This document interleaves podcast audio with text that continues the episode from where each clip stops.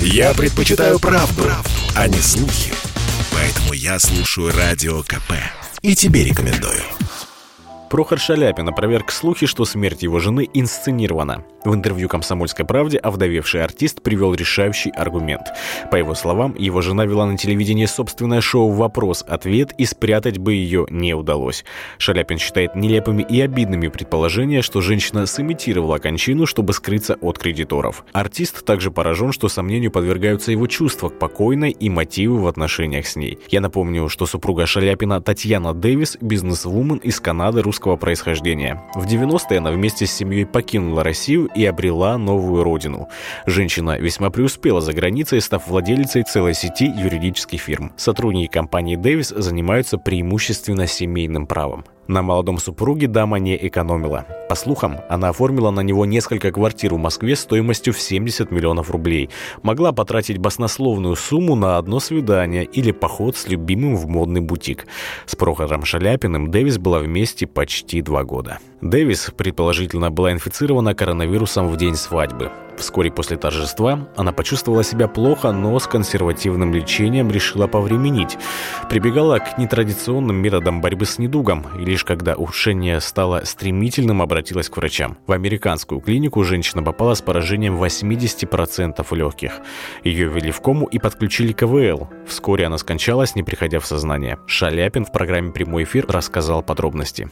Заболела Таня, почувствовала себя плохо где-то третьего августа. Свадьба произошла тридцать первого июля, третьего августа она почувствовала себя плохо. Мы подумали, может, после свадьбы просто продуло ее, ну как-то не очень сначала обращали внимание, но температура. И она при этом третьего августа еще пошла в тренажерный зал. Я находился с ней, ну вот практически неделю рядом. Там она, ну, четвертого она уже вот легла после вот наших этих, ну как-то лежит, думаю, ну ладно, капельницу сделали, и все, больше она не вставала.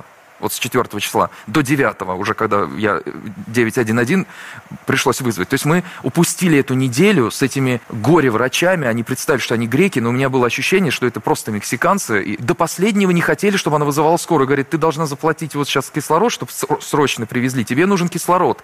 Давай ты его привезешь, заплатишь. И представляешь, они ее разводили. Вот она на смертном одре лежит, умирает, человек уже в конвульсиях. Многие, как упоминалось выше, усомнились в правдивости сообщения о трагедии. Скандальная репутация певца дала свои плоды. В числе тех, кто не поверил ему, оказалась бывшая жена покойного актера Армена Джигарханяна Виталина Цымбалюк-Романовская, с которой Шаляпин когда-то изображал роман ради рейтингов и участия в ток-шоу. Она объяснила нам, почему новая история сказка и выдумана самим Шаляпиным.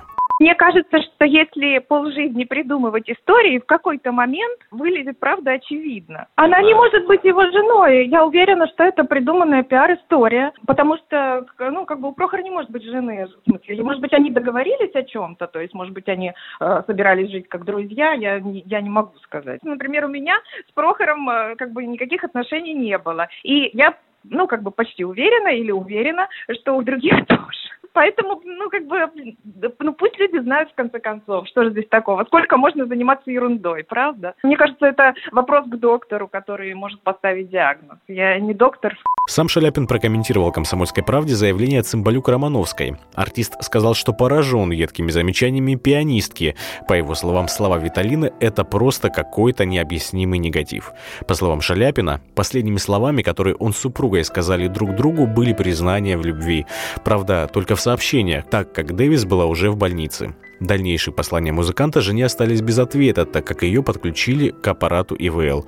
Как заявил Шаляпин, покойная была его единственной настоящей женой. Хотя у него и были другие свадьбы и отношения, только этот роман завязался не ради шоу, а в результате сильного чувства. Как отметил артист, он встретил человека для жизни, но, увы, потерял.